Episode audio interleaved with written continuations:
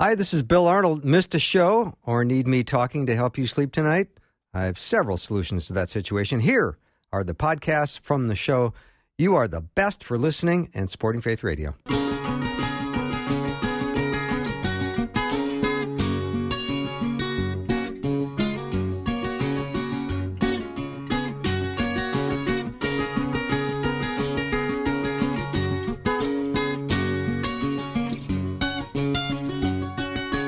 And a warm welcome to the afternoon show. I'm Bill Arnold. Thank you for joining me today. Isaiah nine six says, "For unto us a child is born, to us a son is given, and the government will be on his shoulders, and he will be called Wonderful Counselor, Mighty God, Everlasting Father, Prince of Peace." The prophet Isaiah said that. That's from Isaiah chapter nine, verse six. Today, my guest is Jeff Verdoorn. We're going to talk about uh prophecy and the Christmas seed. Jeff, mm. welcome back to the show. Hi, Bill. Thank you. How was that introduction? Was that, that semi, was semi-accurate? Yes. We're going to talk about why uh, the Bible says this Messiah had to come and some of the prophecies that he would come. Yeah. Well, it's, it's going to be a wonderful hour. Uh, Jeff is a uh, Bible teacher, friend of mine, mentor of mine, and I always enjoy and I learn so much when he comes into the studio. And here he is today. We're going to talk about, let's start with... Um, Uh, some Old Testament prophecies and some New Testament fulfillments. This will be an exciting hour.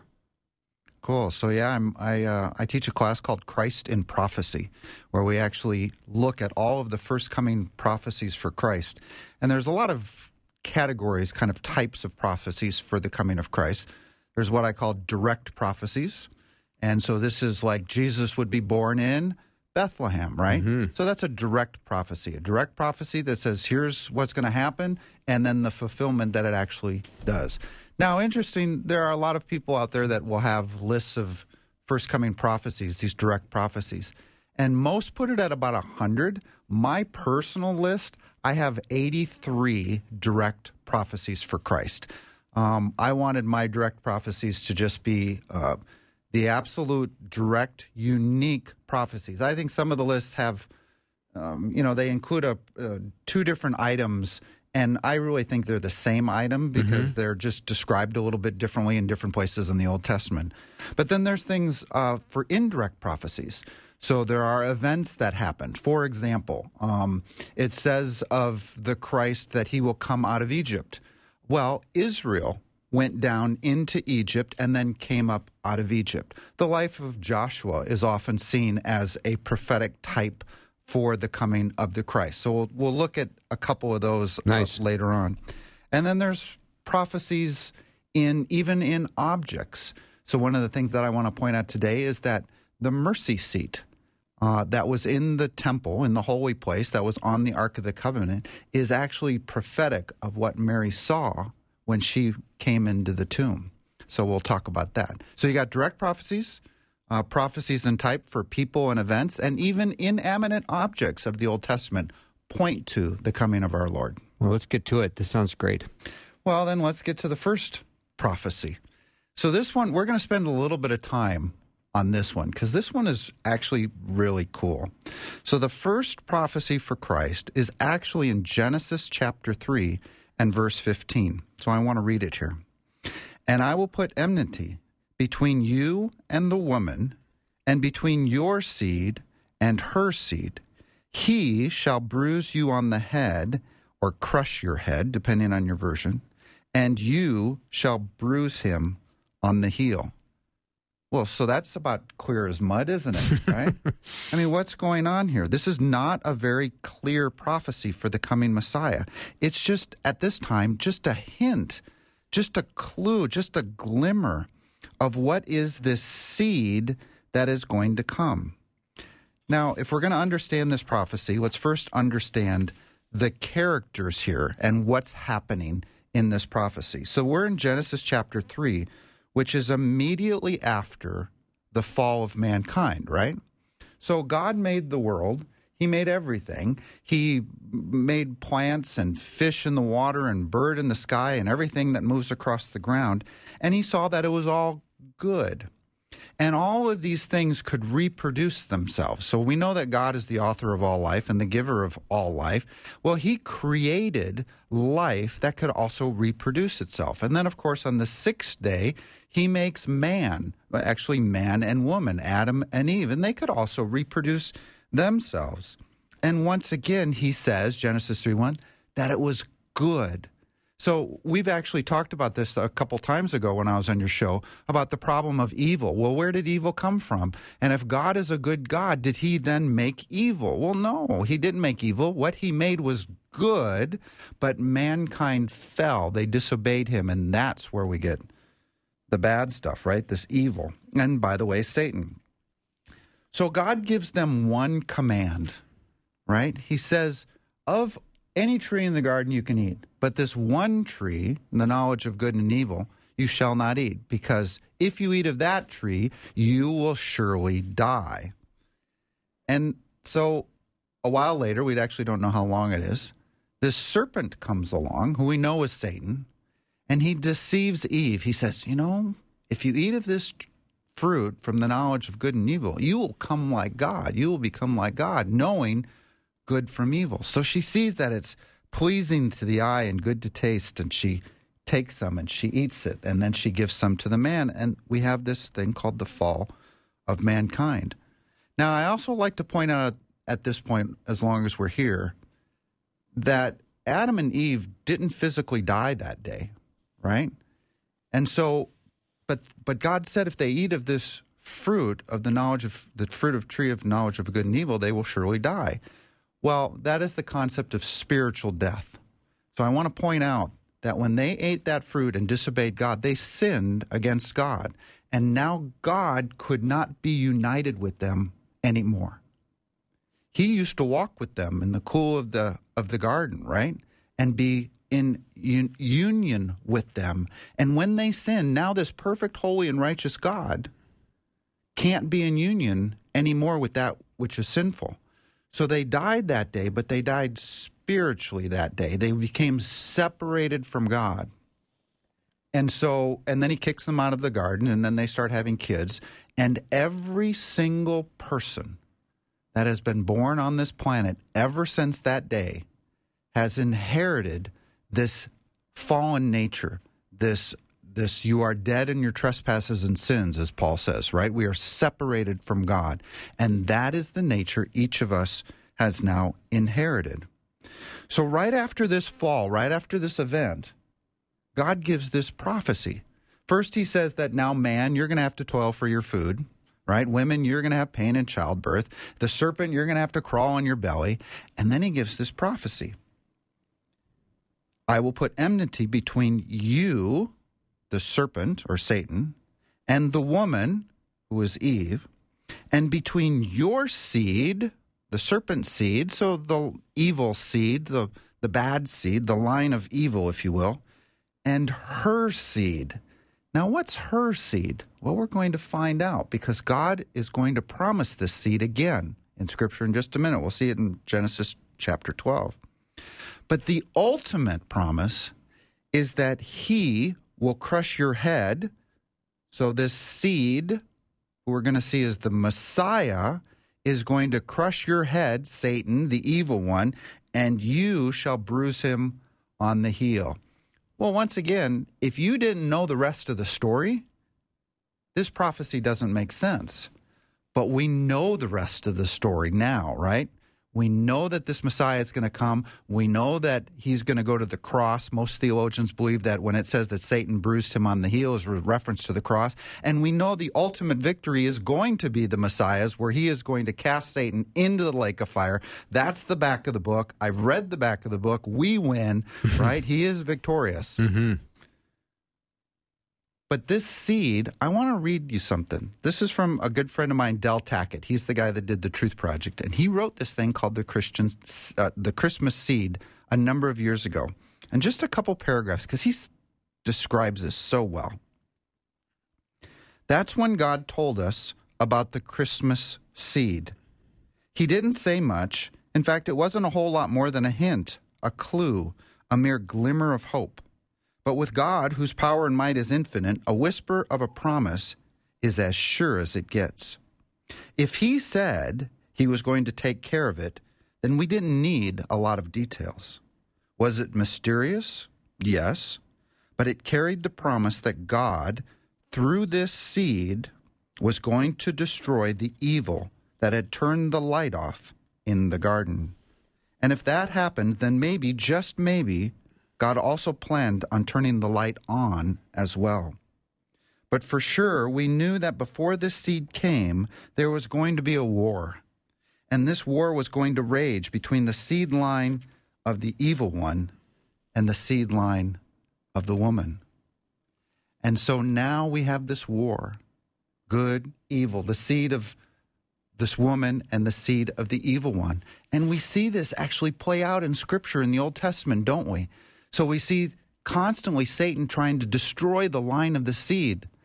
Haman was going to destroy all the Jews. The Jews were in captivity in Egypt and were going to be uh, wiped out if it hadn't been for the, the, the Joseph and storing up food in, in the land of Egypt. We even see it in uh, in the birth of Christ when the when Herod killed all the babies that were two years old and younger, trying to wipe out this coming seed. And ultimately in Satan himself, when he tries to destroy the seed, and even the seed's heart stops beating on the cross, and Satan thinks he's got this great victory over this seed. But no, he rises again. Mm. And in power and in glory, Satan couldn't destroy the seed, the promise that was to come. Mm-hmm.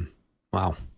Fascinating. I'm loving this. Jeff Verdoorn is my guest. We are going to take a little break, but there's going to be lots more. We talk about prophecies fulfilled by Jesus and the Christmas seed. Thank you for uh, joining me today. I'll be right back with Jeff Verdoorn in just a minute.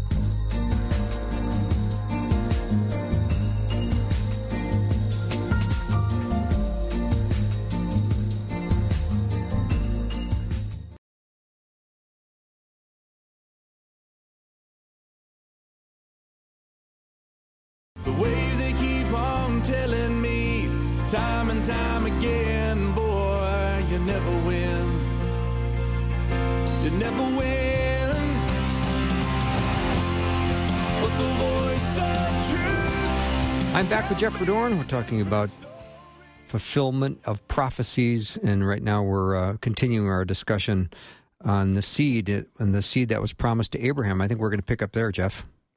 Yeah, so he first tells us about this seed that's coming in Genesis chapter three after the fall of mankind.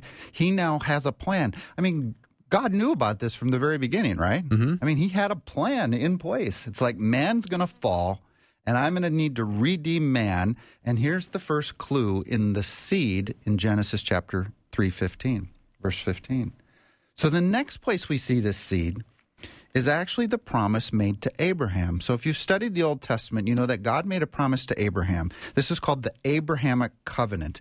And in this covenant, or in this promise God makes to Abraham, he says that he would bless Abraham, that he would make his name great, Uh, that he would be the father of many nations, and he and his descendants after him would possess this land he was going to give them forever, by the way.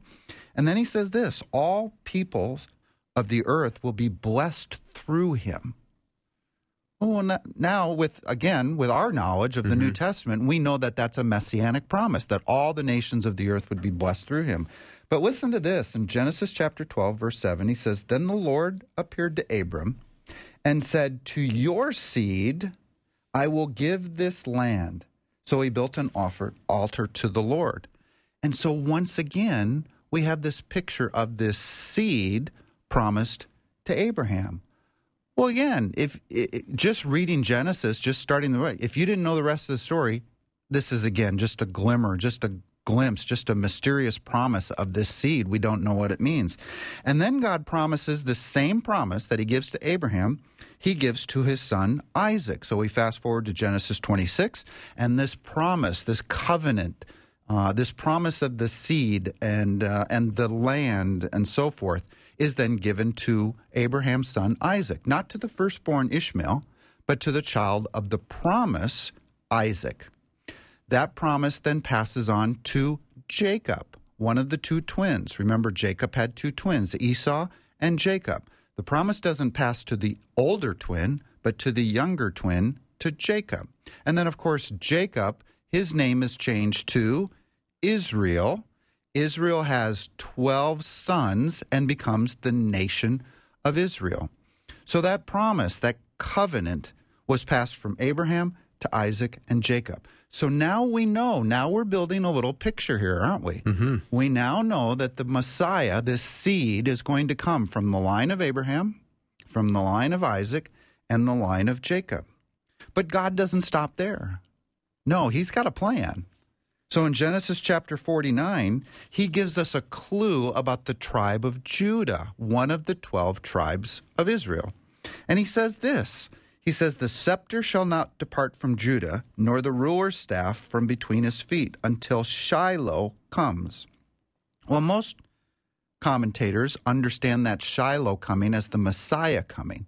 So this is one more of these little clues that now we know the Messiah, this seed, will come from the tribe of Judah.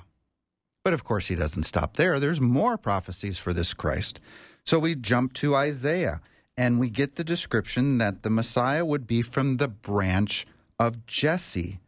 "A shoot will come up from the stump of Jesse. From his roots a branch will bear fruit." Well, Jesse was David's father. Fast forward a little bit more, we have the life of David, and God gives David this incredible promise. He says in First Samuel chapter seven and verse twelve, God tells David, "I will raise up your offspring to succeed you, one of your own flesh and blood, and I will establish my kingdom with him forever." Ah, well, now we get some more of the picture.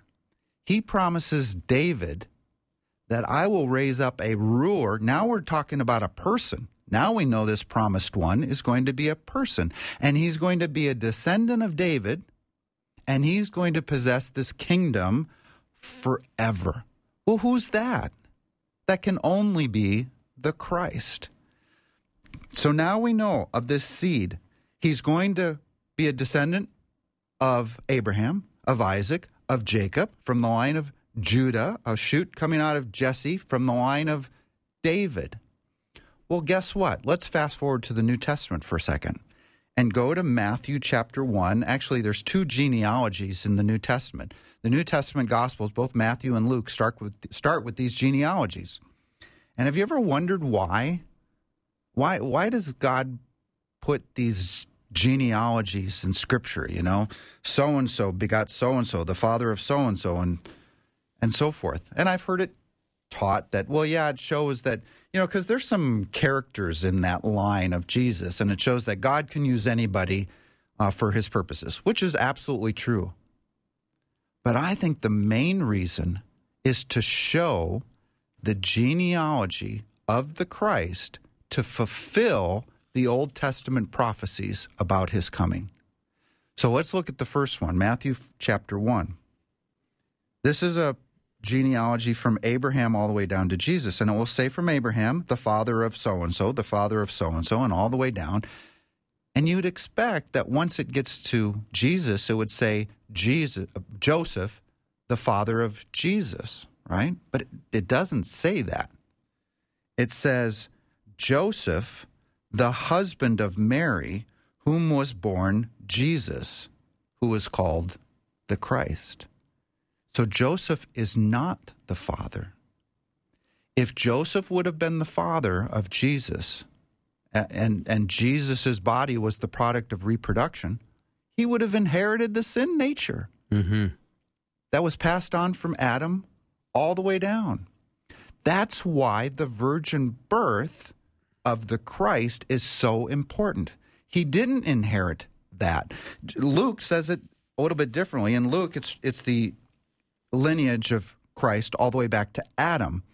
So you have Jesus, the son of, I'm sorry, Joseph, the son of so-and-so, the son of so-and-so, and over and over again we see the son of, the son of, the son of, all the way back to Adam, the son of God. Why is Adam the son of God? It's because God made Adam. Adam was not the result of reproduction. He was from God. Mm-hmm. God made him. In the same way, God made the body of Jesus in the womb of the Virgin. So that's why he's called the the Son of God. But of it, it says this, of, of the relationship of Joseph and Jesus, in Luke chapter three, it says, and he, Jesus, was the son, so it was thought, of Joseph.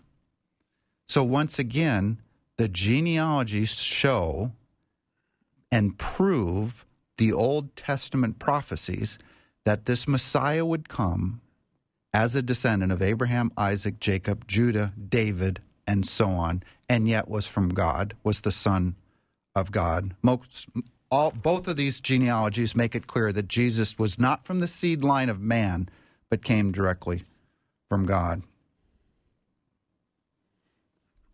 That's f- fantastic. I'm Isn't pausing that, here, trying to take all this in. Isn't that, I mean, just the thought that God knew back in Genesis chapter three, mm-hmm. immediately after the fall, that his plan of redemption, which is really what the Bible describes, right? Mm-hmm. The Bible describes this plan of redemption. And from Genesis chapter three on, he's dropping little clues, little pieces, little nuggets that, hey, I've got a solution to this problem of mankind's fall. And it's going to be through this Messiah, this seed who is going to come. And when he finally comes, right, the the the, the serpent couldn't stop it. He tried over and over again to stop this seed line. He couldn't do it. He even killed the Messiah, and he couldn't stop the seed line. And that seed came, this Messiah, this ruler that he told David way back when, that a ruler would come and ultimately uh, destroy the serpent. Now, in Jesus' first coming, does he destroy the serpent? And the answer is no. He doesn't do that yet, right? Right. He overcomes him. He conquers death by rising from the grave. But you have to look at Christ's second coming and the fulfillment of the, the the next age, this millennial age, when God will finally, when Christ will finally destroy Satan and throw him into the to the lake of fire. So one more verse in this segment here. We see this come all together in Paul in Galatians chapter three. So Paul's going to tie this up for us together and put a little bow on it here. Galatians chapter three in about uh, fifteen here. The promises were spoken to Abraham and to his seed. Scripture does not say, and to his seeds, plural with an S, meaning many people, but to your seed, meaning one person, who is Christ. Why then was the law given at all? It was added because of transgressions until the seed to whom the promise referred had come. God made a promise to all mankind that this seed would come. It would be from the line of Abraham, Isaac, and Jacob. He would preserve it. And the seed did come, and he conquered death, and he provides us a way to be reconciled back to God through this seed that was promised in Genesis chapter three. Cool. Fantastic. Just fantastic. All right, this may be a time to just take a slight pause because we're kind of at that time in the hour. But there's lots more to come with Jeff Verdoorn as we're talking about uh, prophecies and this Christmas seed. It's uh, been fascinating, Jeff, so far. I can't wait to take uh, a short break and get back at this. Thank you uh, for listening. We'll be right back with Jeff Verdoorn.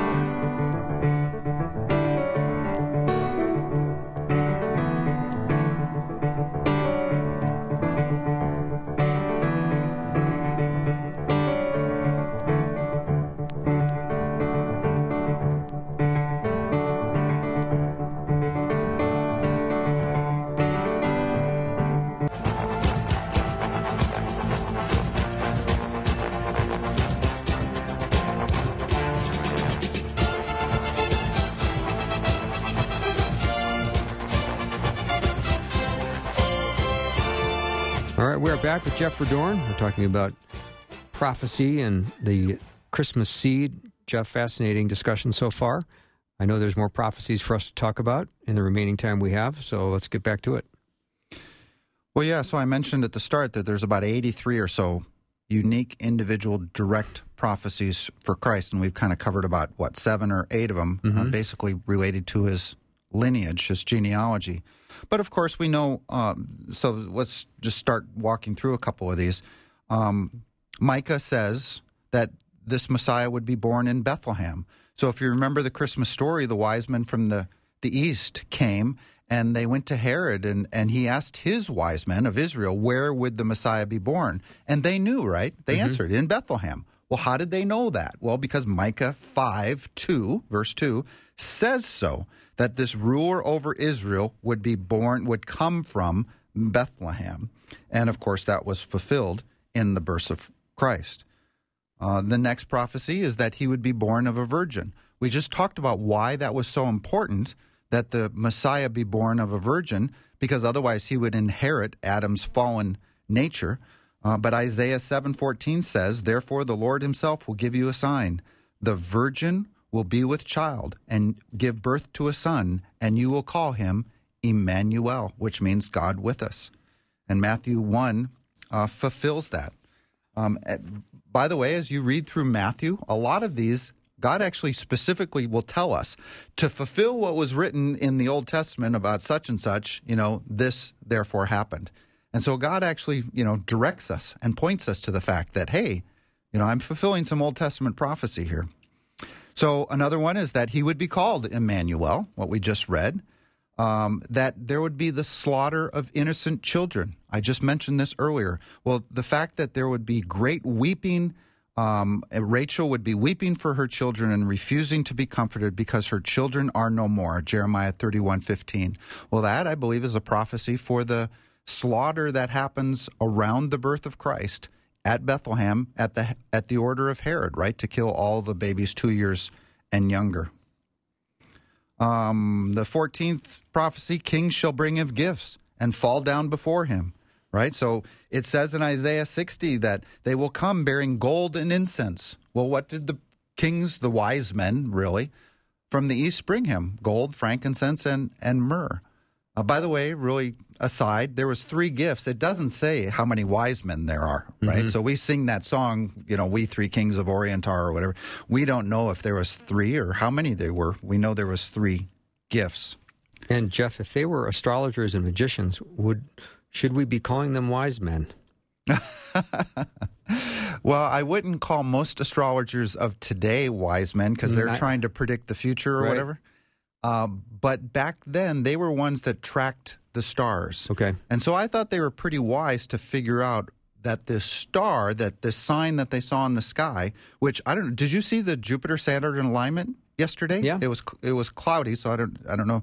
But as they've been moving closer together, they call that the Christmas alignment. Yeah. Mm-hmm. A lot of people believe that the star, the Bethlehem star that the wise men used to follow was Jupiter, this king planet, and potentially its alignment with Saturn, and potentially in the constellation Virgo for the Virgin. Mm-hmm. And and uh, there's actually some believe that that was the celestial event that they were following Uh, as a sign for the Messiah being born in Israel. So, very interesting. Um, another prophecy. He would be preceded by one who would announce him. He would be preceded by one. Well, John the Baptist came, and in Matthew chapter three, we get the fulfillment. This is he who was spoken of through the prophet Isaiah, quote, a voice of one calling in the desert, prepare the way for the Lord, make straight paths for him. Well, John the Baptist fulfilled that prophecy mm-hmm. uh, precisely. He would be called God's chosen servant. He would do God's will. He'd be declared a son. He would be the Lord's anointed one to preach the good news. Uh, he'd be called a, a Nazarene. So Judges says that he would be called a Nazarene. And in Matthew two, it says, and he went and lived in a town called Nazareth. So was fulfilled what was said through the prophets. He will be called a Nazarene.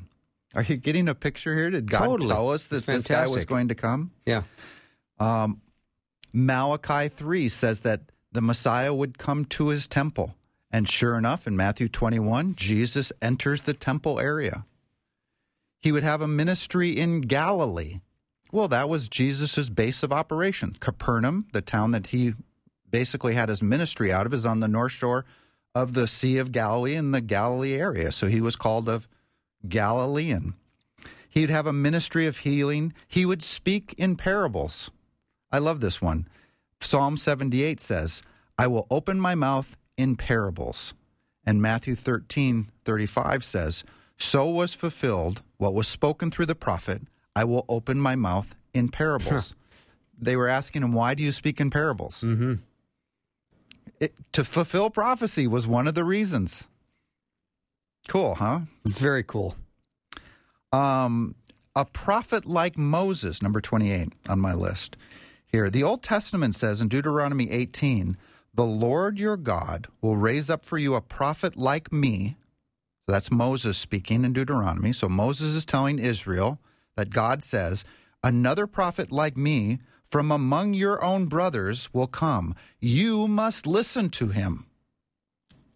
And sure enough, Acts three says that uh, that Jesus was the prophet that Moses was speaking of.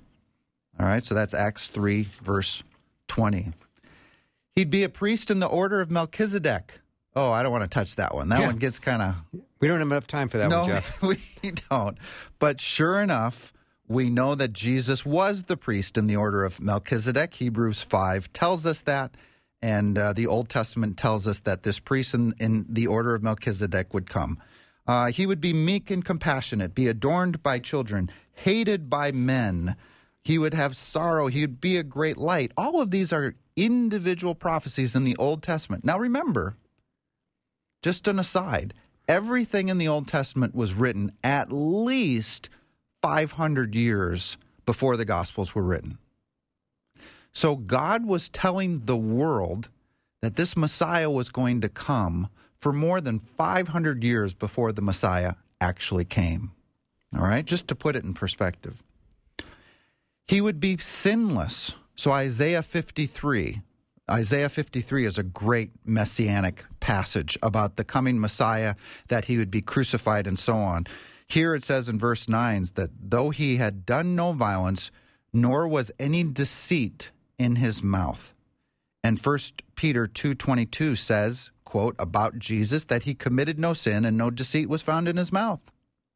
He was the Lamb of God without spot or blemish, right? He was without sin. He became like his brothers in every way, but was without sin. So we know that was prophesied in the Old Testament, that he had to be without sin. And then My thirty-eight is another huge prophecy. I'm going to try to explain this one in, in as short a period of time as I can, because it's huge. Daniel nine is a prophecy for the coming of Christ, the first coming, and actually also sets the stage for the second coming. But of the first coming, it says this, know and understand this, from the issuing of the decree to rebuild Jerusalem until the anointed one, the Messiah, comes, there will be seven sevens and sixty-two sevens. All right, well, what does that mean? Well, it's basically saying from the decree to restore Jerusalem until the Messiah would come, there will be a period of approximately four hundred eighty-three years. Okay, that's basically the interpretation of this passage. Well, guess what? We find a decree in Nehemiah chapter two to restore and rebuild Jerusalem. And we count off the appropriate number of amount of time, and guess where we come to? We come to Palm Sunday, thirty-two A D, when Jesus is riding in on a donkey into Jerusalem, to the exact day hmm. that prophecy is fulfilled. So not only did God tell Israel and the world that the Messiah would be born in Bethlehem, he told us when to look for the Messiah in this Daniel nine prophecy. So this prophecy indicates, actually several different prophecies in it, the Messiah would come at an exact time. At a minimum, we know that the Messiah had to come before the next verse in this prophecy, which is that the Messiah would be cut off. Well, of course, that's Christ's crucifixion. Mm-hmm. And then the temple would be destroyed. So the Messiah had to be cut off, according to the Old Testament prophecy, before the temple was destroyed. When was the temple destroyed? We know historically that that was seventy A D at the hands of Rome. So whatever you think about the Messiah, know that the Old Testament declares that the Messiah had to come and die prior to seventy A D. But more, I think this prophecy is even more powerful because I think it actually predicts the exact day of Christ riding into Jerusalem on a donkey, which, by the way, is another prophecy for Christ, who, as Zechariah said, would, behold, your king comes riding to you on a donkey, uh, which is another prophecy for the Christ. Amazing. Just amazing. We're only halfway through. Okay. Better start talking faster. I know it. All We're right. running out of time. How much time before break here? Two, Two minutes. minutes. Yeah. All right. So that's my next one. Zechariah nine nine says, see, your king comes to you riding on a donkey. And sure enough, John chapter twelve, we see the Messiah riding into Jerusalem on a donkey. All right. So now we're kind of getting into, we're, we're kind of through his life, if you will. And of course, now we're getting into his kind of his final week and his crucifixion. Um, we know that he would be rejected by his own people, Psalm one eighteen says. He'd be plotted against by Jews and Gentiles, Psalm two says. Jesus was, was to be betrayed by a friend, Psalm forty-one says. That that betrayal price would be thirty pieces of silver, uh, which it was. And that he'd be accused by false witnesses, um, that he would be silent before his accusers. And remember the scene in Matthew twenty-six where he's brought before the high priest, and the priest says, are you going to answer? What is this testimony that these men are bringing against you? But Jesus remained silent before him. Well, that was a prophecy in Isaiah fifty-three. He'd be struck on a, on the cheek. He'd be spat upon. He'd be beaten and disfigured. Isaiah fifty-two says, just as there were many who were appalled at him, his appearance was so disfigured beyond that of any man, and his form marred beyond human likeness. That's the beating that Christ took before the cross. And then, of course, the actual crucifixion. Psalm twenty-two says this. By the way, Psalm twenty-two is a great messianic psalm. Dogs have surrounded me, a band of evil men have encircled me. They have pierced my hands and my feet. Well, what is that a prophecy for other than the crucifixion of Christ? He'd be hung on a tree. He'd be numbered with the transgressors. They would cast lots for his clothing. Psalm twenty-two, once again, says, they divide my garments amongst them. They cast lots for my clothing. What did they do at the foot of the cross? Matthew twenty-seven says, when they had crucified them, him, they divided up his clothing by casting lots. Wow. Jeff, let's take a little break. Jeff Verdoorn is my guest. We're talking about amazing prophecies in Scripture, and we're um, going to be back after a short break.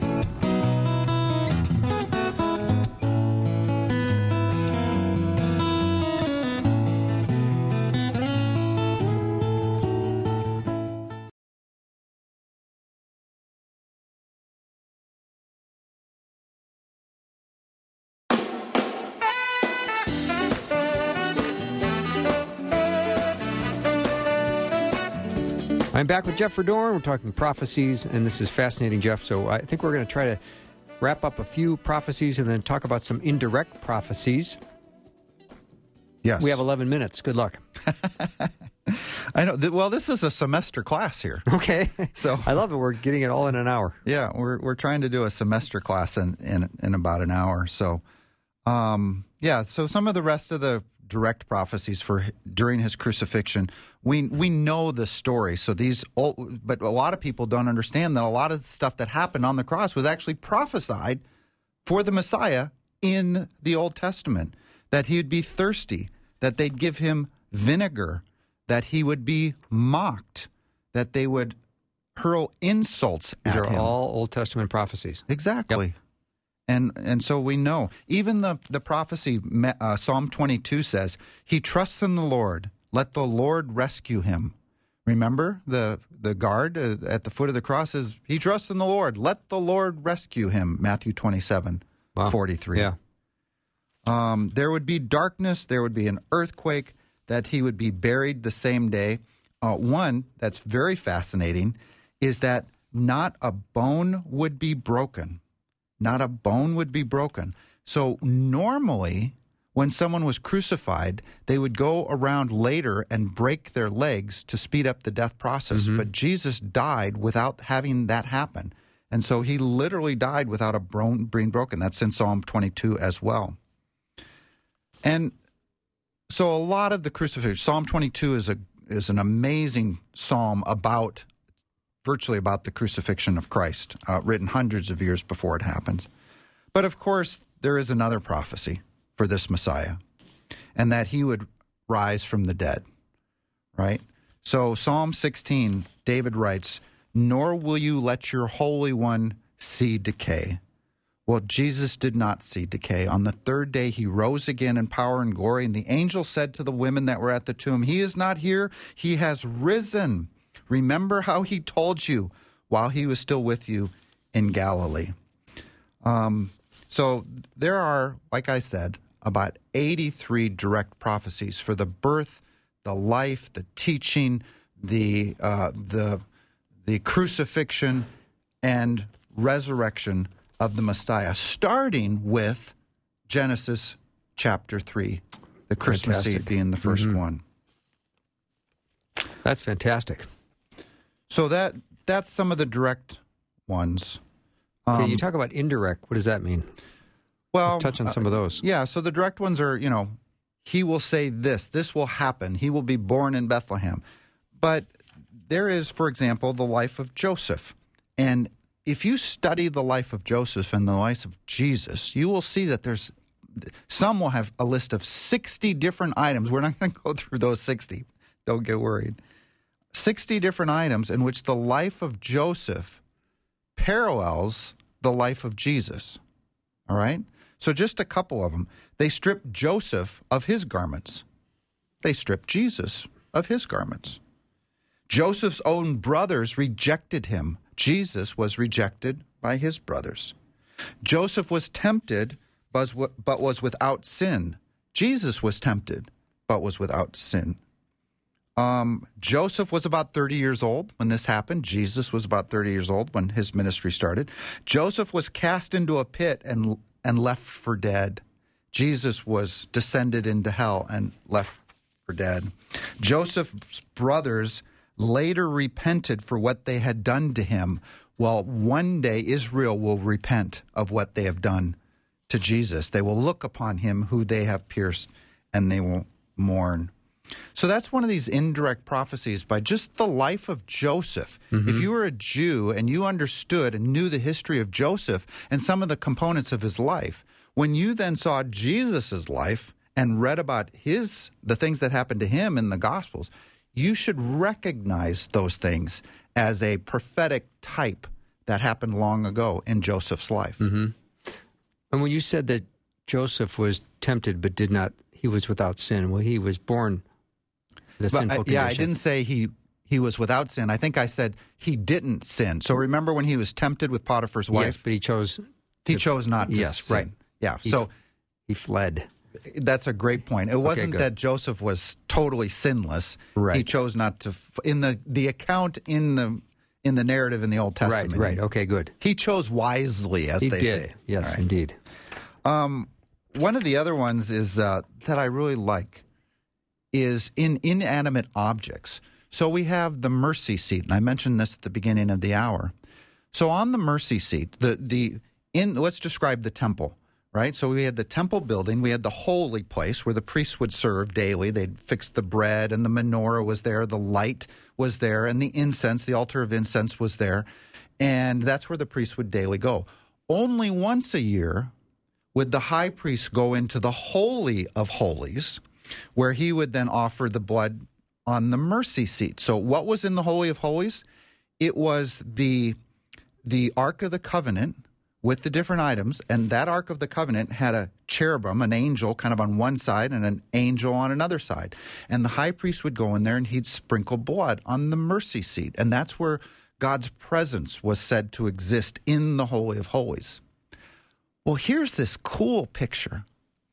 Mary walks into the tomb, into this tomb hewn out of solid rock. The, the stone has been rolled away. And she comes into this this room where the body would have been laid on this rock shelf. And the body's no longer there. But she sees two angels. Do you remember the story? Mm-hmm. One at his head, where his head was laid, and one at his feet.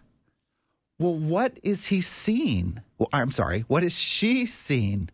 I think she's seen a picture of the mercy seat where the sacrifice would have been laid, right? Christ was laying right there. He mm-hmm. was the sacrifice. I think that's so cool. That's very cool.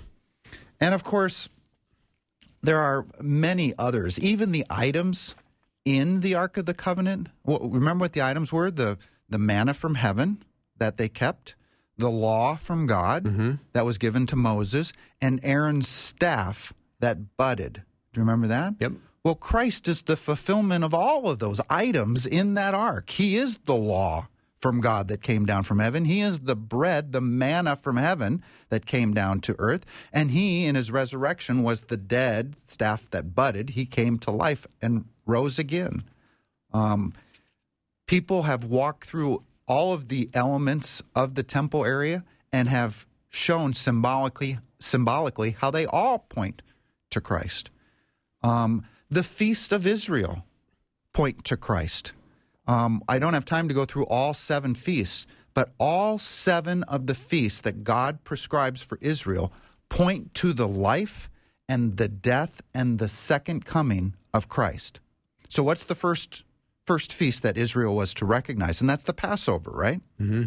Well, they the first Passover, they took blood from a lamb, they put it on their door, and the death angel passed over them, and they were supposed to commemorate this year after year, where so every year on Nisan fourteenth, they would sacrifice their lamb. And their lamb, late in the afternoon, would be slaughtered so that that night they could eat the Passover. Well, guess what? Jesus, the Lamb of God, who takes away the sins of the world, in that final week of his life, was hanging on the cross late in the afternoon, dying for the sins in the, of the world at exactly the time that all of Israel was sacrificing their lambs for the Passover meal. Mm. Fulfilling it. I know it. It is crazy. And then, of course, the Feast of Unleavened Bread was next, and then the Feast of First Fruits, which is his resurrection, and then the next feast would be the Feast of Pentecost, which came fifty days later, and sure enough, the church is born at Pentecost. Mm-hmm. And uh, so, so look, even the feasts that God prescribed to Israel point to the Messiah. The lamb, the sacrifice, points to the Messiah. The scapegoat in the Old Testament points to the Messiah. Um, it all points to Jesus. The Mosaic piece of Scripture, the entire piece is so stunning. Yeah. All these pieces that fit in so perfectly. Whether it's direct, mm-hmm. whether it's events, whether it's inanimate objects, feasts and festivals, sacrifices, and it all started with this seed mm-hmm. of the woman would come and destroy Satan. I guess the way to end this this show is, remember it said in that prophecy way back in Genesis three fifteen that he will crush your his head, the serpent's head.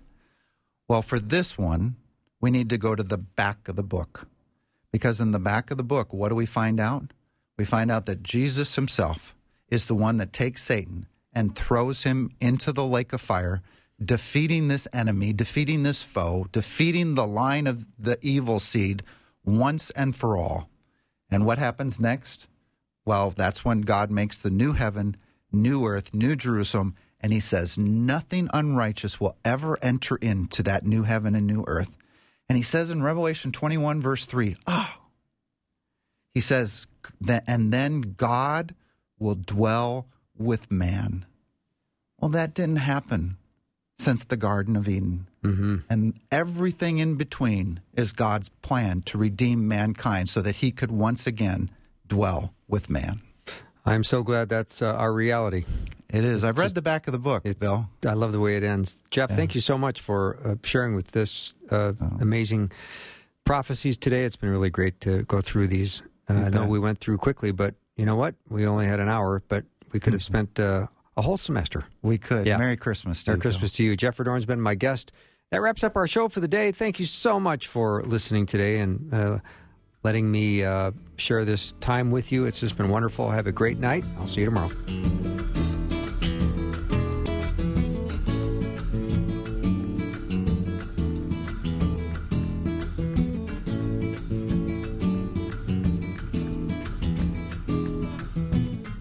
Thanks for listening. Programming like this is made available through your support. Information available at my faith radio dot com.